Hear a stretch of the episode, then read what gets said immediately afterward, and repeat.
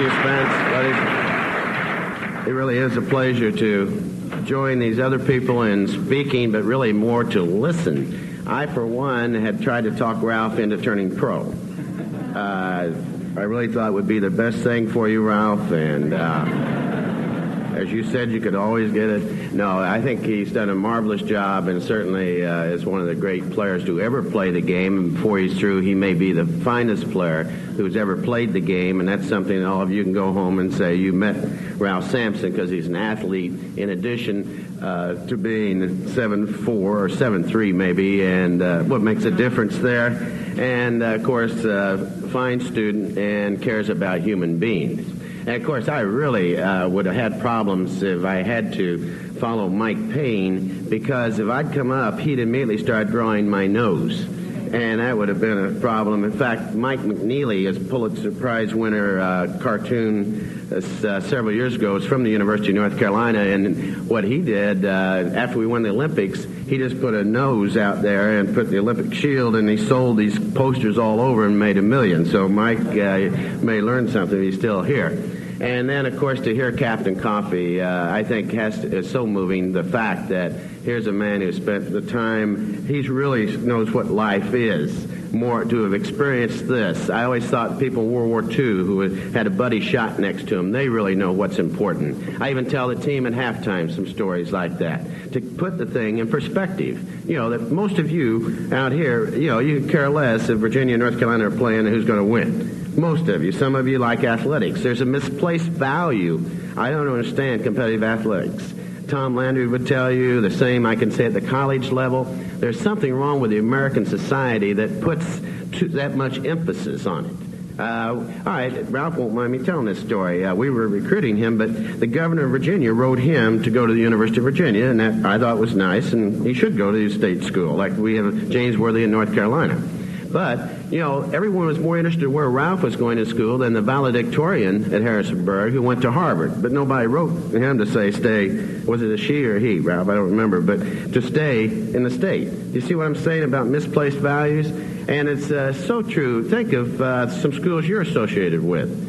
And uh, why should you live or die whether they win a game? You have you don't need that external affirmation from someone else or the people in Dallas don't need the external affirmation for the Cowboys to beat Philadelphia shouldn't make them any better person. But somehow they think it does. And then, of course, that's what I'm saying about Kierkegaard once wrote about the values. Uh, it's like someone came into a, here's a glass here, uh, shopping window, and somebody had switched the price tags. Because, you know, that's the thing I hope you're searching for. They say uh, right now, you know, um, we're talking about promise of greatness for all you young people, and that is so true. Promise of greatness. I just, uh, you know, don't be a competitor against someone else. Be a competitor against yourself.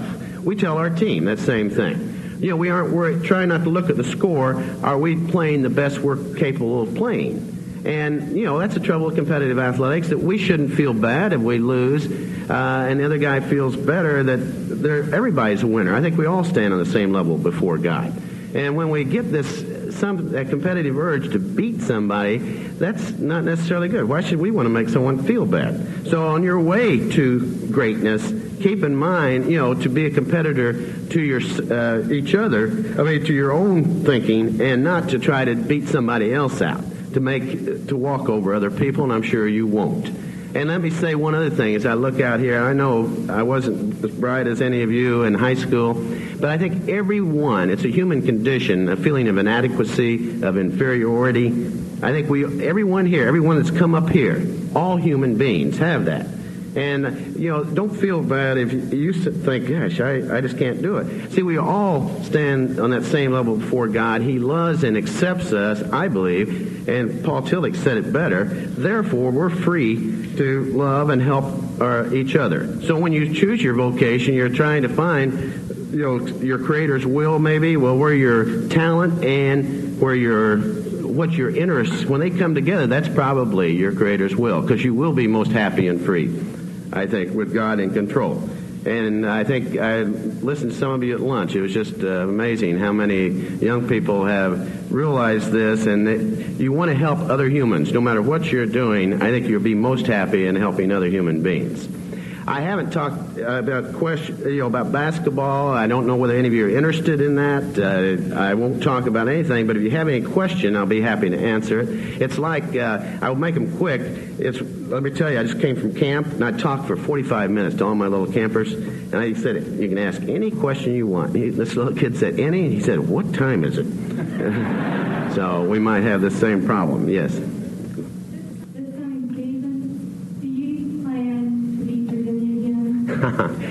we, we plan to beat Virginia again. They have everybody back except a great, great player named Jeff Jones, whom I think is great, and I think Ralph would concur. You Owensboro people know who he is. There's 10 of you here. And uh, I really think he's, uh, they'll miss him, but uh, I bet they'd rather have Ralph back than Jeff back. And uh, seriously, I think uh, Virginia, I think we about split last year. Uh, we won one, they won one, then we had a one pointer. And uh, they will be picked, I think, to win the conference. R. James Worthy will be turning pro. Uh, he he will get his degree after next summer, but uh, that opened it when Ralph went. Uh, James can go into that situation. We lose Jimmy Black, so it could be tough.